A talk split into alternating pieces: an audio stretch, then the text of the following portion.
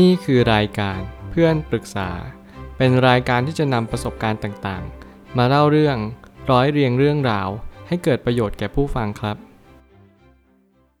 สวัสดีครับผมแอดมินเพจเพื่อนปรึกษาครับ วันนี้ผมอยากจะมาชวนคุยเรื่องให้เลือกทวิตข้อความเสริมสร้างกำลังใจซึ่งกันและกัน จะดีที่สุด ข้อความทวิตจากโจฮานฮาริได้เขียนข้อความไว้ว่า มีเพียงไม่กี่ข้อความทวิตที่กำลังถกเถียงกันในเรื่องของความเห็นอกเห็นใจซึ่งกันและกัน ความเป็นมิตรไมตรีจิตต่อกัน รวมถึงต่อต้านการคุกคามด้านต่างๆ และข้อความอันเกิดจากความเป็นพิษต่อบุคคลรอบข้าง แต่ถ้าว่าสิ่งนี้คือสถานที่ที่ยังคงมีความสุขแบบปลอมๆสถิตอยู่ ความสำเร็จของ Twitter คือ การทำตรงข้ามกับความสำเร็จของมวลมนุษยชาติ จงเลือกในมนุษยธรรมและความสุขต่อผู้อื่น ไม่ใช่เพื่อทำให้ข้อความทวิตนั้นประสบความสำเร็จโดยส่วนเดียวแน่นอนว่าอะไรก็ตามให้เราใช้ชีวิตกันมาเนิ่นนาน เรากลับหลงลืมสิ่งที่สำคัญที่สุดในชีวิตไป มีหลายครั้งที่เราเพิกเฉย ต่อเหตุการณ์ในสังคม ไม่ว่าจะเป็นผู้คนรอบข้าง คนในครอบครัว รวมถึงตัวของเราเอง ผมคิดว่าทุกคนที่เล่นโซเชียลมีเดียเนี่ยส่วนใหญ่แล้วเขาก็จะฆ่าเวลา เขาก็พยายามจะหาข้อมูลอะไรบางอย่าง เพื่อจะมาสนับสนุนความคิดเห็นของตัวเอง ไม่ว่าคุณจะมีความคิดแบบไหนหรือรูปแบบใด อาจจะไม่สำคัญเท่ากับความคิดนั้นส่งผลให้ชีวิตคุณดีขึ้นหรือแย่ลง หลายครั้งที่เราพยายามเสพสื่อ เพราะว่าเราเชื่อว่าสื่อนั้นเป็นสิ่งที่ดี โดยหารู้ไหมว่า การตั้งคำถามที่ดีที่สุด คือเราต้องสอบทานความคิดตัวเองอยู่เสมอ การที่เราเสพสื่อเท่ากับเราต้องได้รับอะไรบางอย่างมาแน่นอน การที่บางคนบอกว่าเฮ้ยฉันแค่ดูแป๊บๆ ฉันไม่ได้จริงจังกับมันหรอกฉันดูผ่านๆเล่นๆ คุณอาจจะดูเล่นๆ แล้วผ่านๆโดยที่คุณไม่รู้ตัวว่าคุณกำลังอินไปกับสถานการณ์นั้นๆ หรือว่าคุณอาจจะรู้สึกหลวมตัวเข้าไปในความคิดหนึ่ง ที่คลิปวิดีโอหรือว่าข้อความนั้นกำลังบ่งบอกถึงคุณและแน่นอนว่าคุณถูกเชฟไปแล้ว โดยที่คุณไม่รู้ตัว ผมไปตั้งคำถามขึ้นมาว่า หากเราเข้ามายังทวิตเตอร์เราจะพบว่ามันยังคงเป็นสถานที่ที่แสดงความคิดเห็นแบบเปิดกว้าง วงเล็บเกือบมากที่สุดแห่งหนึ่ง และยังคงเป็นแบบนี้สืบไป ตอนนี้สถานการณ์ใน Twitter อาจจะดูค่อนข้างรุนแรงสักนิดหนึ่งไม่ว่าคุณจะเข้าไปใน Twitter ด้วยเหตุผลอะไร ผมเชื่อว่าทุกๆ คนก็จะมีความคิดเห็นคล้ายๆกัน ว่า Twitter เป็นข้อมูลค่อนข้างท็อกซิกสักนิดหนึ่ง การที่เราชอบเล่น Twitter หรือว่าการที่เราเข้าไปเล่น Twitter เนี่ย มันอาจจะเป็นสิ่งที่เป็นดาบสองคมในยุคสมัยนี้ แน่นอนว่าคาว่าอิสระเสรีมันก็ตามมาด้วย การเปิดกว้างทางความคิด แล้วคนส่วนใหญ่ที่เปิดกว้างทางความคิด เขาก็มักจะมีความคิดเห็นที่แตกต่างกันไปในแต่ละบุคคล แล้วมันก็มักจะดิ่งมากกว่าขึ้น เสมอ เพราะว่าความคิดมนุษย์ มักจะไหลลงสู่ที่ต่ำมากกว่าขึ้นที่สูง เป็นธรรมดา การจะต้านทานความคิดเนี่ยไม่ใช่เรื่องง่ายเลย เพราะว่าเรามักจะคล้อยตามเห็นด้วยในสิ่งที่มันเป็นความรู้สึกในชีวิตประจำวัน อย่างเช่นเราเบื่อเศร้าเหงาเซ็ง สิ่งต่างๆ มันไม่ได้ดีอย่างที่เราคิดเอาไว้ เราคิดว่าที่มันเป็นอยู่แล้วเนี่ยมันเป็นเบส คือมันเป็นพื้นฐานที่มันไม่ควรแย่ไปกว่านี้ เราก็เอาเบสเนี่ยเพื่อไปเปรียบเทียบหรือเป็นมาตรวัด ให้ชีวิตเราดีขึ้นเรื่อยๆ ในความเป็นจริงแล้วเราไม่สามารถเอาชีวิตตอนนี้เป็นเบสได้ ไม่ว่าคุณจะอยู่ในชีวิตที่ดีหรือไม่ดี คุณต้องเอาพื้นฐานทั้งหมดในชีวิตระดับ 100 ปีขึ้นไป เพื่อมาเป็นเบสว่าเฮ้ยเรามาไกลแค่ไหน หรือว่าเราตกต่ำหรือถดถอยลงจริง ๆ แล้วเราต้องหาสาเหตุ และแก้ที่เหตุให้เจอว่ามันเป็นเพราะอะไรแล้วค่อยปรับปรุงกันไป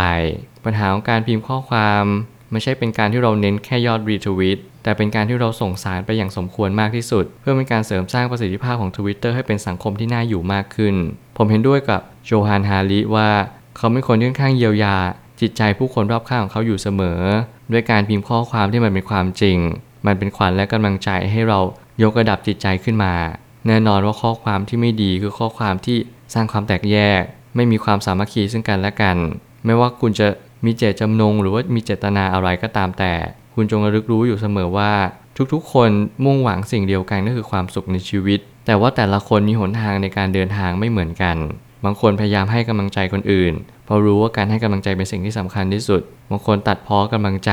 เพราะเชื่อว่าการตัดพ้อกำลังใจเนี่ยทำให้ทุกคนสิ้นหวัง มันทำให้เขาภูมิใจที่เขาได้ทำแบบนั้น แล้วมันก็ทำได้ง่ายกว่าการสร้างกำลังใจมาก สิ่งเหล่านี้เป็นสิ่งที่เราต้องสอบทานความคิดตัวเองเรื่อย ๆ ว่า เรามีความคิดแบบนี้เพราะอะไร แล้วเราจงมั่นใจว่าไม่ว่าอะไรจะเกิดขึ้น ทุกสิ่งทุกอย่างมันเปลี่ยนแปลงไปได้ ถ้าเราเชื่อมั่นว่ามันจะเปลี่ยนแปลงไป ถ้าเราต้องการพักจากโซเชียลมีเดียเราก็ควรจะพักจากการเสพคอนเทนต์ที่เน้นไปทางด้านคุกคาม ความเป็นพิษ รวมถึงสิ่งที่ทำให้เรามองอะไรที่ลบไปกว่าเดิม เพราะสื่อสมัยนี้เปิดกว้างมากกว่าที่คาดฝันเอาไว้มาก อย่างที่ผมบอกไว้ตั้งแต่แรกว่า ยิ่งเราทุกคนเปิดกว้างทางความคิด เราก็มักจะมีความคิดที่ไหลลงสู่ที่ต่ำมากกว่าที่สูงเป็นธรรมดา มันคือการต้านทานแรงโน้มถ่วง มนุษย์เราไม่ค่อยต้านทานแรงโน้มถ่วงหรอก เพราะมันเหนื่อยมันยากแล้วมันทรมานกว่าเยอะ ผู้คนส่วนใหญ่ก็เลยไม่รู้ตัวเองว่าการที่เรามีความคิดแบบนี้ มันส่งผลลบมากกว่าผลบวกเสมอ แล้วมันก็เป็นเหตุปัจจัยที่ทำให้สภาพแวดล้อม รวมถึงตัวเราเองมีความทุกข์มากกว่าความสุข หลายครั้งที่ผม มาพูดพอดแคสต์เรื่องของการให้กำลังใจ เรื่องของการปรับ mindset เล็กๆน้อยๆมันเป็นการสร้างเสริมสติปัญญาให้เพิ่มมากขึ้นจริง ๆ บางครั้งการที่เราพูดบ่อยๆสอนบ่อยๆทำให้เราเข้าใจภาพภาพหนึ่งได้อย่างชัดแจ้งมากยิ่งขึ้น มันเหมือนกับว่าคุณพยายามซูมมัน คุณจะเห็นทุกๆพิกเซลของมัน แล้วคุณจะพิจารณาได้อย่างละเอียดถี่ถ้วนว่าคุณควรจะปรับปรุงยังไงกับมัน อาจจะเป็นสาเหตุหลักๆ ว่าทำไมเราทุกคนถึงต้องควรที่จะปรับปรุง mindset ตัวเอง ทัศนคติที่มันไม่ดีและเป็นเป็นด้านลบ ที่มันทำให้เราพยายามพิมพ์ข้อความ หรือว่าพยายามบูลลี่คนอื่น ด้วยเหตุผลที่ไม่ถูกต้องเอาเลยเราควรจะปรับปรุงสิ่งเหล่านั้นก่อนที่มันจะสายเกินไปแต่ทุกอย่างก็จะเป็นสภาพแวดล้อมที่เราไม่อยากเข้าไปหา แต่เราก็ไม่สามารถเปลี่ยนแปลงมันได้เลย การเลือกเสพสื่อจึงสำคัญอย่างยิ่งโปรดใช้วิจารณญาณในการเสพสื่อทุกครั้ง หากเราคิดว่าไม่เป็นไรหรอก แค่อ่านไปอย่างนั้น พอเวลาผ่านไปสักระยะหนึ่ง เราจะพบว่าเราเริ่มเสพติดการอ่านข่าวประเภทนั้นๆ บ่อยมากยิ่งขึ้น สิ่งหนึ่งที่ผมเตือนคนในครอบครัวผมเสมอก็คือ ให้เลือกในการเสพสื่อเสมอ หลาย ๆ ครั้งที่เราคิดว่าเฮ้ยเราแข็งแกร่งมากพอแล้วเราไม่เป็นไรหรอกที่จะอ่านสื่อเหล่านี้ให้มันเป็นประจำ แต่เขาว่าเป็นประจำ การสร้างนิสัยเนี่ยมันก็คือการทำซ้ำเหมือนกัน ยิ่งคุณทำซ้ำไปเรื่อยๆ คุณไม่รู้ตัวหรอกว่าคุณกำลัง โดนเชฟ โดนดัดแปลงจากความคิดเห็นต่างๆ สิ่งหนึ่งที่เราพยายามจริงๆเนี่ยก็คือเราต้องพยายามเลือกเสพสื่อให้มากที่สุด ไม่ว่าคุณจะเลือกฝั่งไหน หรือว่าคุณอยู่ฝั่งใด อาจจะไม่สำคัญเท่ากับคุณรู้หรือเปล่าว่า เจตนาหรือเจตจำนงของสิ่งสิ่งหนึ่งเนี่ยเขามีเพื่ออะไรกันแน่ สื่อเนี่ยไม่ได้สร้างมาเพื่อให้เรามีความรู้มากขึ้น แต่สื่อเนี่ยสร้างมาเพื่อโน้มน้าวจิตใจของเรา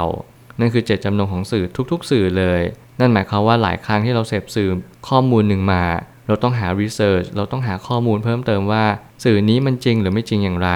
ไม่ใช่ว่าเราไปเชื่อสื่อนี้ โดยที่เราไม่รู้ตัวว่า เรากำลังถูกโน้มน้าว ให้เราเชื่อเขา โดยที่เราไม่หาข้อมูลอะไรเพิ่มเติมเลย มันทำให้เราขาดวิจารณญาณไปโดยปริยาย สุดท้ายนี้ทางนี้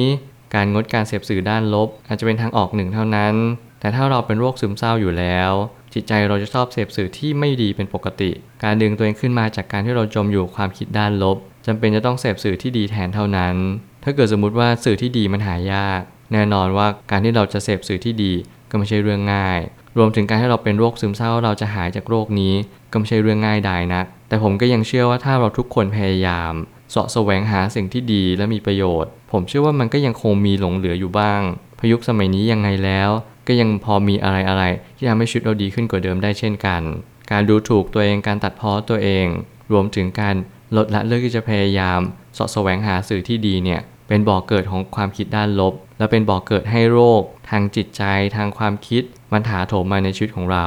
ไม่ว่าคุณจะอยู่ในครอบครัว เพื่อน แฟนหรือว่าคุณอยู่ในบริบทใด คุณควรจะรู้ตัวเองว่าคุณก็เป็นสื่อกลางสื่อหนึ่ง ที่คุณกำลังส่งต่อความคิดเห็นต่างๆ นานาออกไป ทุกครั้งที่คุณสนทนาทุกครั้งที่คุณออกความคิดเห็น